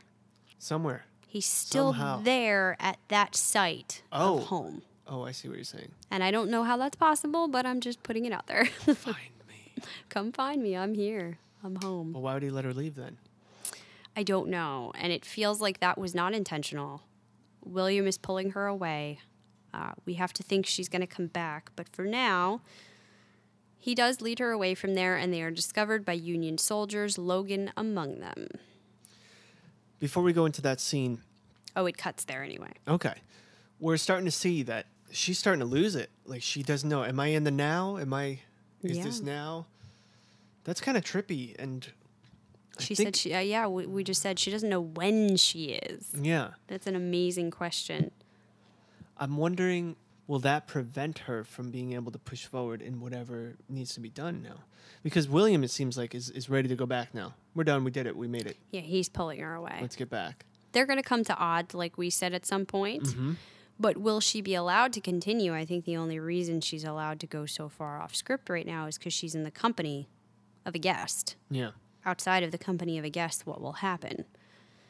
But they're definitely going to get tied up with the Logan plotline for now. He's putting a wrench in it. In the meantime, though, Stubbs expresses condolences to Bernard about Theresa. He hints that he knew what they had together and what a loss this must be for Bernard. Uh, but Bernard states adamantly that Stubbs misunderstood. Their relationship is just professional, they were colleagues, nothing more. And Stubbs kind of leaves it at that, but it makes me wonder if he's in trouble now for poking around. Elsie poked around, she got in trouble. Theresa, now it's Stubbs. Well, it's good to see Stubbs back in the fold. And yes, I don't think Bernard caught on that he was wrong in this. Okay. or he was caught because Bernard's not hiding anything. He It- doesn't this remember. is actually how he doesn't remember. And Stubbs knew that they had a relationship, And he thinks he's just trying to keep it quiet. maybe. But then to follow that up with the whole thing about Elsie and Stubbs still looking at him weird. I think Stubbs is going to start to figure it shit a out. beat too far. Also, Stubbs said they haven't always seen eye to eye. So, what is the history between him and Bernard? Hmm, that's a good question. And yeah, he leaves it there. He says he hasn't heard from Elsie, and Stubbs walks off. Next, we go back to Teddy and Man in Black. Teddy asks him where he took Dolores, what happened in this memory that's coming to him. The Man in Black goes back at him that it's Teddy that's leading these people to her. He's essentially a glorified pimp. That's his narrative in this story is to just be the man that loses and that the rules hold him back, but the man knows how to change them. To which Teddy says, You act like you own this world. And the man says, Not just this one. And then he gives us his whole backstory. I know it was info dump, yet again, but I loved it. He says he was a god. I'm a god. Titan of industry. Philanthropist. Family man. Married to a beautiful woman. Father to a beautiful daughter. I'm the good guy, Teddy. Then, last year, my wife took the wrong pills. Fell asleep in the bath. Tragic accident.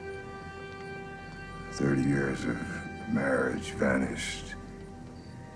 How do you say it? Uh, like a deep and distant dream. Then at the funeral, I tried to console my daughter. She pushed me away. Told me that my wife's death was no accident. That she killed herself. Because of me. And every day with me had been like sheer terror, knowing I could blow up or collapse like a dark star at any moment. I never hurt them. They never saw the man I was here, but they knew anyway. That's what's so interesting. They knew this person he was, and this person that he was, he poetically tells us, is super dark. And in fact, it upset him so much he had to prove her wrong. So he came back to the park because supposedly it reveals your true self, right?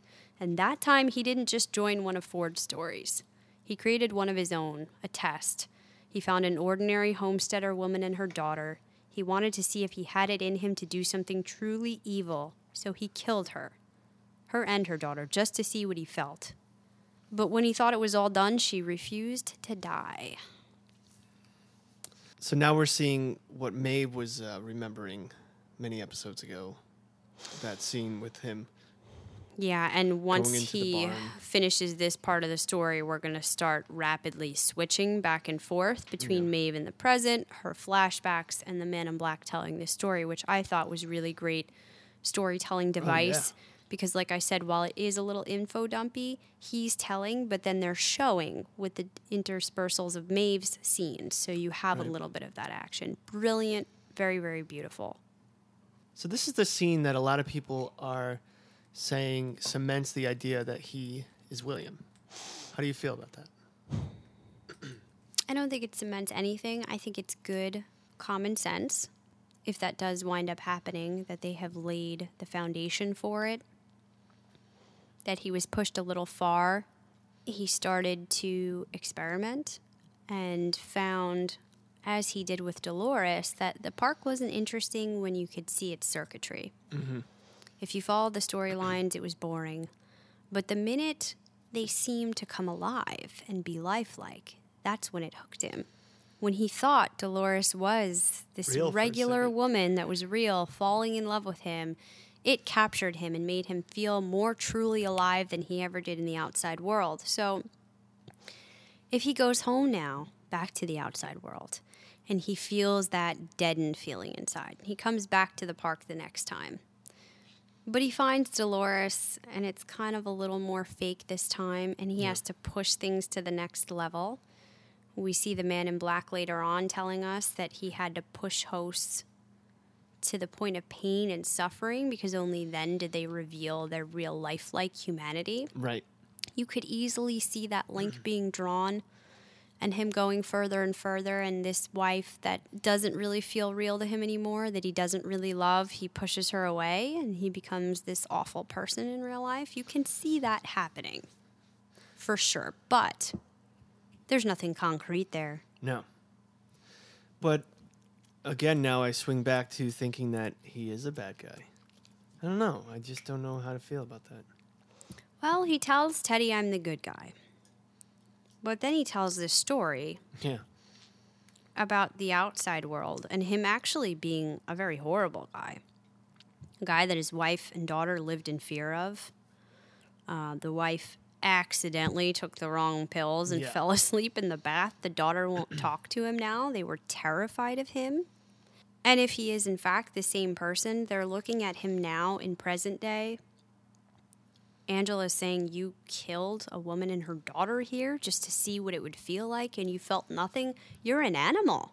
And he's got this foundation on the outside that supposedly helps people and saves lives, but he doesn't even want to talk about it here because perhaps that's all a front to try to make him feel like he isn't such a horrible person, but even Right. that doesn't do it. It doesn't fill him. I am still wondering. This could be Logan, too. It certainly could. It certainly could. Now, he speaks about Arnold's game. That game cuts deep. So there's more to Arnold's game. There's more heart, which is what Ford was saying is his, his thing. They're laying this whole Arnold's game thing a little thick now. I wish they would just leave it alone for a bit. Yeah, let it kind of linger and, and, and cook There's- in the background. Yeah, we still don't know what it is. They're not giving us anything new. They just keep saying Arnold's game. It's deeper. It's better. It's crazier. All right, you know, let's uh, we'll get there, right? And the Man in Black, when he started speaking about who he is in the real world, I was like, oh shit, we're about to get it. But he still, at the same time, didn't reveal any more than we knew. They're telling a lot without answering a ton at the same Yeah. time. Very well done. Not complaining about it. That is Loved it. clever. Yes. It's, it's hard to do that. yeah. And, And- keep you feeling satisfied. Absolutely. Exactly. And just when you're starting to feel like, okay, either tell us something or wrap it up, they do. Like here, they cut to Maeve, who walks out of the Mariposa, followed by Clem version 2. And when shots ring out, Maeve begins to relive her daughter's death. This Cle- time. Clem version boo. Yeah. Sorry. Agreed. I mean, she's beautiful, but it's not Clem. Come on. Uh, this time, as someone who rises to fight back, Maeve cuts the man, snaps out of her memory, only to discover in real life she slashed Clementine in the throat. Now let's pause here. For a woman, a host, whatever, who's gaining all this power and control, I feel like she's losing control in differentiating the past and the present. Is this a side effect? Like she says, when they're recalling these things, they don't actively know that it's not real. Again, it's a bit like PTSD, where you can have a really intense flashback. Most of the times, you're just seeing things play out like a film in front of your eyes. Mm-hmm. But sometimes it gets so real that you start to dissociate. You believe that that's the present moment, and you start having what's called an abreaction, in which you will actually start acting out that mm-hmm. memory, that flashback, present day. We see that happen with Dolores. She remembers putting the gun to her head, and William walks up, and sure enough, she's got the gun to her head. Same thing here.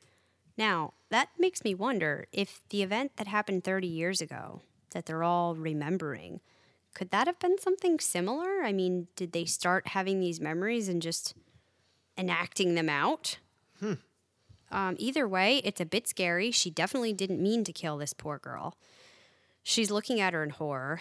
And then she goes back to the memory again. And there she begins to carry her daughter out of the building.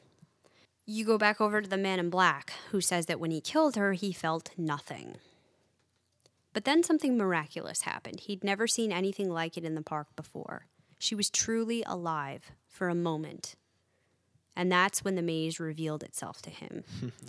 and you see back in Maeve's memory, she collapses in the center of this field. And as it zooms out, you see that her and the daughter have lain down right in the middle of the maze. And of course, that's where he talks about Arnold's deeper game. So, this is again that sort of maze figure drawn into the sand, like what we saw the little girl drawing for Dolores in a flashback. They're all recreating it. It's popping up all over the place. It even seems to pop up on the tablet at one point, which we'll talk about later. Images that look like that. Yes. Um, it begs the question was he actually talking about finding the center of the maze, or is this it? What he experienced in that moment, she was symbolic of it. She came alive.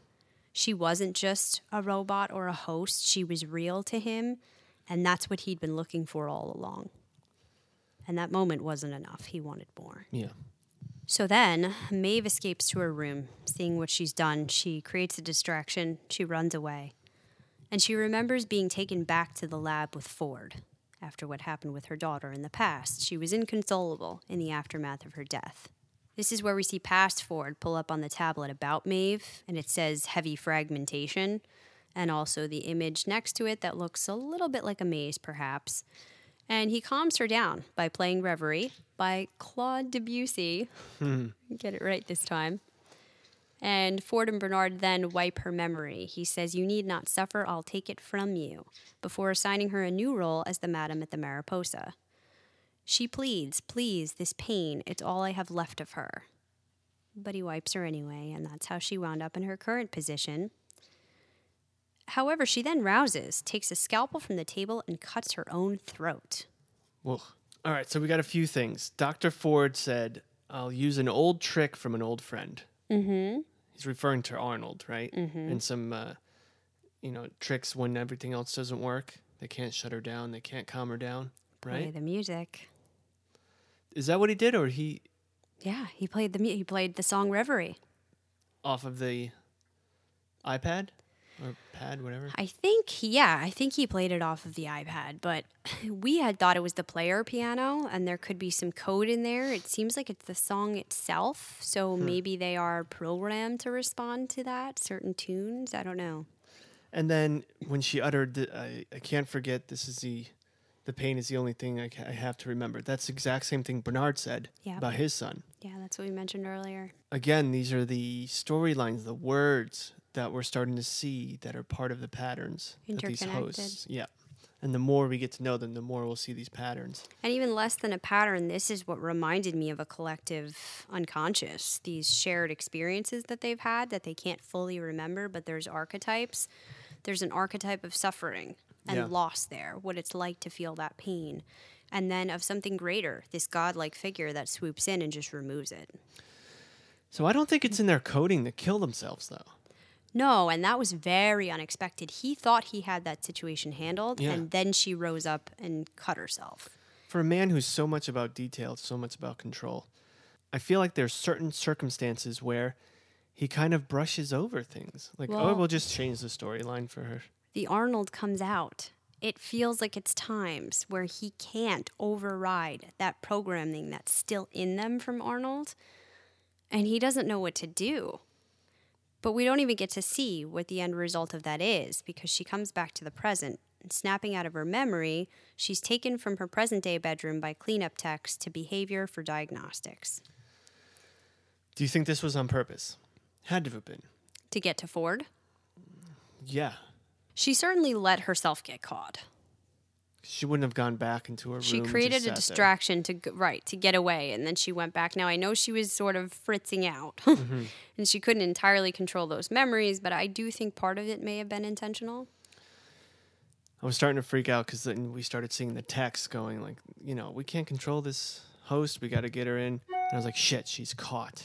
but she doesn't have her army yet so what is she up to what is she playing at here we have one final scene after the man in black finishes telling his story he tells them he's left everything behind and the maze is all that matters now it will give both of them himself and teddy what their lives currently lack meaning and consequence even if it kills them At that, Angela tells Teddy to kill the man in black, but Teddy can't pull the trigger. He can't do it. So Angela stabs Teddy in the chest with an arrow. You've been gone a long while, Theodore, she taunts. It's time you came back to the fold. Wyatt will need you soon. At which he awakes, and Wyatt's men surround the camp. So this was all a setup. Yes. I have in my notes, holy shit, in all caps. Um, so, of course, we know that Wyatt does know Teddy. Yes. And this was all, the, Angela was a rogue agent, a ruse, Mhm. to bring them to the cheese, apparently. Yeah. Well, really, the man in black. So sh- that's why she was alive there. Mm-hmm. Put back into the storyline. Yeah, and also around those dead bodies. That's why she was, you know, laying there alive. Yeah. And wasn't really injured. Mm-hmm. Oh, Man in Black definitely did not see this coming. The look on his face was like, oh shit. No, he did not. But Now, Wyatt, can he hurt him? Maybe. I don't think so. Well, he can hurt him. He can't kill him. No, he's not going to die. It's going to get interesting. I'm very excited. Things are getting more and more exciting. Yes. Like we say, they raise more questions than they answer. I'm hoping that episode 109 is your epic penultimate episode of the season. Scary to think that we only have two episodes left, Jason. Yeah. I can't even believe how fast this season went, I guess because we're enjoying it so much. That concludes the overview. Before we get into our reverie rating, we had a little bit of information from discoverwestworld.com this week. And last week, they ended up sending a second email after we recorded, They did. It didn't Yeah. have a ton of new information. but it had that awesome game. There's one very crucial part that takes you to the Delos Inc. website, and it leads you to a training. If you have not tried this out yet, definitely do so. Just to whet your appetite, it tells you that you have received an extended intimacy violation, a failure of pattern recognition, which allowed a situation to escalate from minor misconduct to major offense. And as a senior surveillance technician, it is your responsibility to ensure the security panel sensitivity is calibrated appropriately. At this point, it takes you to a guest simulation QA training model. They tell you their logistic software is seamless and works with host programming to ensure guest groups cross paths as little as possible, but there's no fully accounting for the human factor of intra group conflict. And then you're presented with scenarios that you have to decide upon. So it's really cool. You should take a look. We also got our note from Aiden for this week, issue 108. He says, As I mentioned last week, the park is undergoing a number of exciting changes, but these adjustments have left the physical terrain more unpredictable, so please watch your step. For hikers and stargazers, please note Python Pass is currently closed for maintenance. Take this opportunity to try out an area you've never explored before. Well, that explains why their featured location are the unclaimed territories. Hmm. Legend says a quaint town full of friendly people existed in these parts once, but there's no evidence to support the claims. Few have made it this far, and even fewer have returned. Nothing to see here but sand. Well, what do you think of this episode overall, Jason? What is your reverie rating? I'm sticking with 9.8. Consistent. Yes. um, but there's nothing to say. Everyone knows. We can kinda probably said it tell all. that it's awesome. Yeah.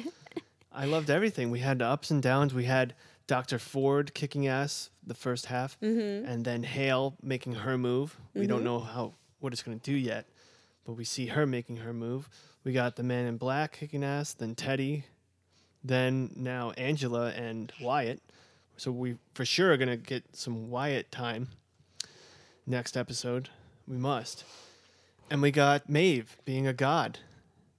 Yeah, she has definitely continued to be amazing. I really liked this episode as well. Just slightly less than last time. Uh, the last two episodes I thought were really great, some of the best of the season. This one felt a little bit bounced around the way they broke up the scenes. Those of you who know me will know I don't particularly enjoy that, um, as well as a little bit of the extended exposition, although most of the times they did that, it was very well handled. But I'm going to give it a 9.7. That's right up there. So just down a tick from last time. The critics had also varying viewpoints on that. One said the reason the hosts are coming apart at the seams, or arguably finally coming together, is because they are not allowed to heal from their trauma. That echoes us right on. Another said Trace Decay is the sort of episode that does mostly expositional yeoman's work. Yet, it's deliberately crafted, and there are a hell of a lot of incredibly smart things going on. the hell is Yeoman? Yo, man. no, no. No? It's doing the heavy lifting for them. So, a little bit of that information dump that I was Yeah. talking about. But overall, they really liked it. Obviously, the ratings were very good for this episode. And that takes me into the part of it I enjoyed most. My MVB for this week is Dr. Ford. you finally folded. You have been on a Dr. Ford tear, Yes. and I have been saving him. I was reluctant with two episodes left, yet this was absolutely his episode. We had so much information. The interaction between him and Bernard was great, and his acting just blew me away. I love the quote where he says, Us too, a programmer who knows intimately how the machines work, and a machine that knows its own true nature. I can't help but thinking if that's also a comparison to him and Arnold. My MVB, I wrestled with this a lot. I had so many people I wanted to do. Maeve, Dr. Ford. Mm-hmm.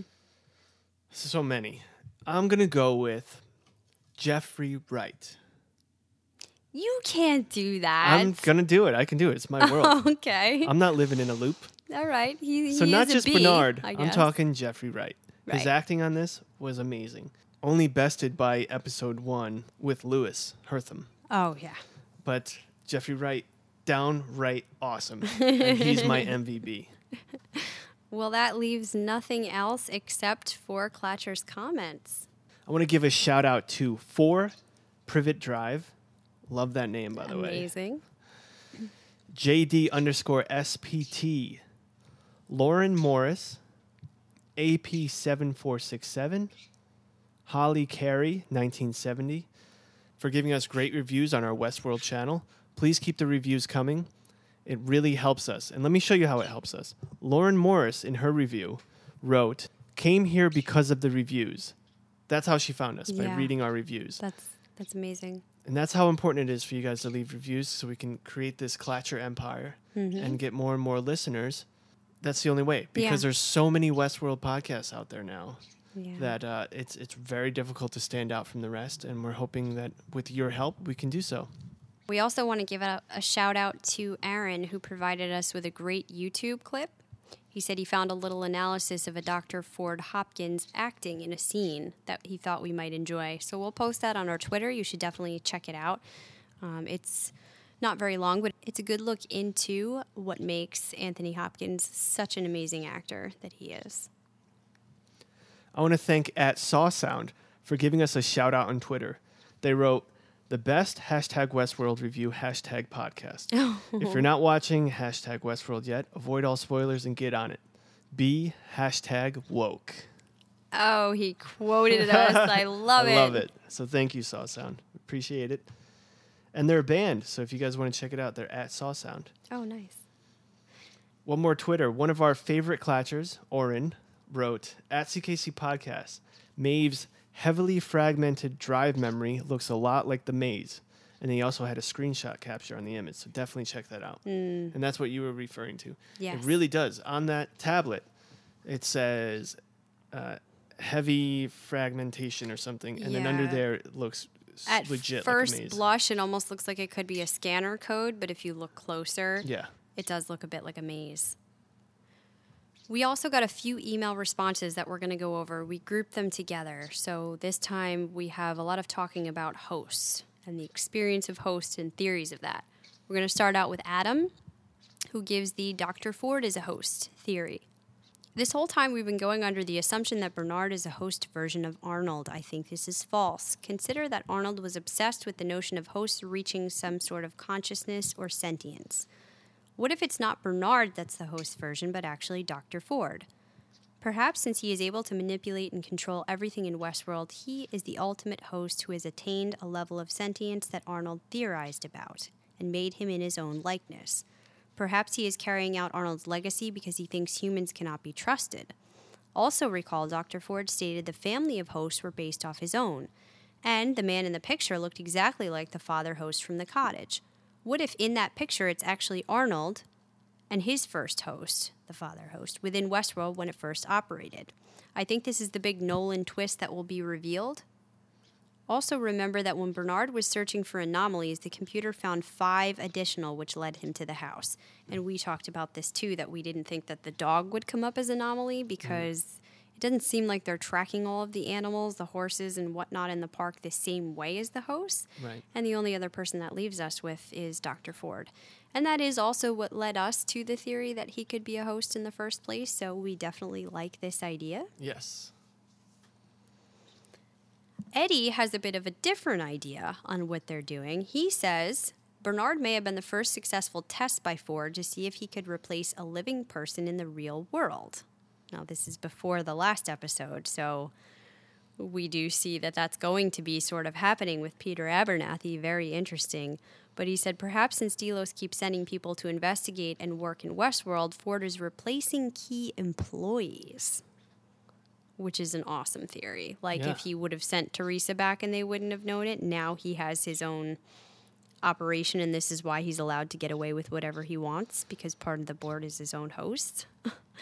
which I love. I would have loved it even more if we did see Theresa going back. I don't know if that means it's sort of squashed a bit, um, but definitely a very good idea. And yeah, that could be explored more in season two, he says. Oh yeah, for sure. Uh, going back to what we said earlier about the host stories and us thinking that it could flatline it a bit, John G wrote in about um, his opposing theory on that. He thinks the whole story, especially as it expands out into season two, will be about these beings and their struggle to be recognized as real, worthy of dignity and respect as the biological evolved machines called humans, who tend to barely acknowledge the dignity of others in their own species yet consider themselves supreme. This is their story, so it doesn't diminish anything to tell it. The point of Bernard wasn't to say, ooh, gotcha. It was to show us we cared about this character as real, and he turned out not to be. But did he? How is he less real? His problem is that he's under control, not that he's less real, which I very much agree with. We went over that a bit in this episode. Yes. And I like that. He says lots of humans exist in cages under the control of others in various ways. That's true. They're not any different than us. And he thinks that this is about the struggle to gain freedom and the acknowledgement of their right to exist. Also, we have things like the Turing test, which doesn't ask, Are you a sentient being? It asks, Are you similar enough to other human beings to be deemed worthy enough to exist? Humans are putting themselves at the top automatically and not using an objective scale to judge. Why? Maybe our all of our great accomplishments from Beethoven to Michelangelo are nothing more than an elaborate mating ritual like peacock feathers. Yeah. That goes back to Ford's speech. I absolutely agree with you, and this is sort of, I guess, what we were saying very badly last time. So I think we're actually more on the same page Yes. um, than you think, and thanks for writing to us, John. John also wrote a quote from Morpheus. Mm-hmm. From The Matrix. He says, What is real? How do you define real? If you're talking about what you can feel, what you can smell, what you can taste and see, then real is simply electronic signals interpreted by your brain. That's when he's talking to Neo. Mm-hmm. So that's kind of like that's parallel with what Dr. Ford is saying. You know, the self is a kind of fiction for hosts and humans alike. It's a story we tell ourselves. Your imagined suffering makes you lifelike. And then he also speaks about the fact that we are on our own loops. Yeah. So it's the same kind of concept. So, you know, John, you're, we're definitely we're on the same wavelength. We just spoke about it differently, or not as well, at least. Yeah, well, and what's funny about that, Morpheus, the name originally goes back to Greek mythology. Wasn't he the god who controlled sleeping and dreams? I believe so. Yes, Because that makes this all the more because he's the one that makes Neo awake Okay. or woke. awesome. All right, and one final write in from David, who says there are some parallels between the film The Island and Westworld. And I can't believe I didn't think about this when we were talking about the other movies that discuss AI, because The Island was one of my favorites. When you omit the show's preoccupation with the AI and code of the host, they are nevertheless similar to their outright genetically engineered human counterparts in The Island. In my view, the difference between the two films is Westworld's focus on the humanity of the world's most human androids and their still unknown ulterior purpose by management, whereas the show, I dare say, the narrative predecessor and its focus was to grow, nurture, and ultimately butcher human genetic clones. That's what they did in The Island. It was just a way that they could clone their bodies, people existing in the real world, so that if they needed a replacement organ or a replacement part, it was like spare parts for them. Okay. Uh, yeah, spoiler if you haven't seen the movie, uh, you should definitely do so. But absolutely, both raise deep questions of bioethics, and I do think they're pulling on this in addition to the many other things. He also says, on a different note, how real is too real. Were we in the real world to create the first sentient AI life form, is it ethical to relegate it to subservience to human beings, like all of its non sentient predecessors? The horrific twist in Westworld may later reveal an even darker purpose beyond the park that doesn't entail freedom for the hosts, but a slave labor, which is the core role of all technology in a sense to serve humans. And given the advanced abilities of hosts, once free of human control, it may be humans who face the existential danger later in the season. Is Ford a merciful God because he wipes their minds daily, a slave owner, or just a technological person doing morally neutral work for human recreation and good profit? That's amazing. We did bring up what are they doing in the outside world? Uh, what is the point of this experiment that's going on in the park? And one of the things we suggested was a sort of slave labor force. So I think that could definitely be an idea.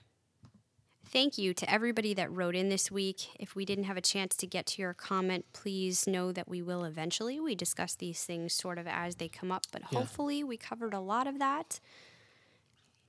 And the last thing, we're going to talk about the brief preview for the next episode 109, The Well Tempered Clavier. If you don't want any spoilers, we will see you next time. For everybody that's still here, we saw in our preview Dolores saying, You told me to follow the maze, that it would bring me joy, but all I found was pain. Bernard questions Maeve. She says they've been down this road before. Bernard says Ford broke into his mind. What else has he hidden? And the man in black tells Angela to lead him to Wyatt. Shit's gonna get real. So, not too much spoiled there actually at all, but it is interesting and gets us excited for our episode 9. Can't believe we're there. We want to thank everyone for being involved and being part of the Clatcher family. Before we leave, we just want to remind you to rate and review us on iTunes. Don't forget to follow us on Twitter at CKC Podcast, Facebook, Instagram, all that fun stuff. And sign up for our newsletter on coffeeclatchcrew.com. Stay in the know. We'll let you know all the cool shit that's going on.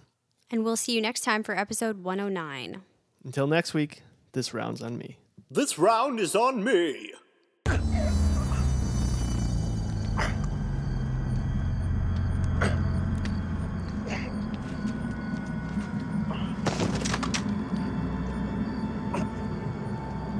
Been gone a long while, Theodore. It's time you came back to the fold. Wyatt will need you soon.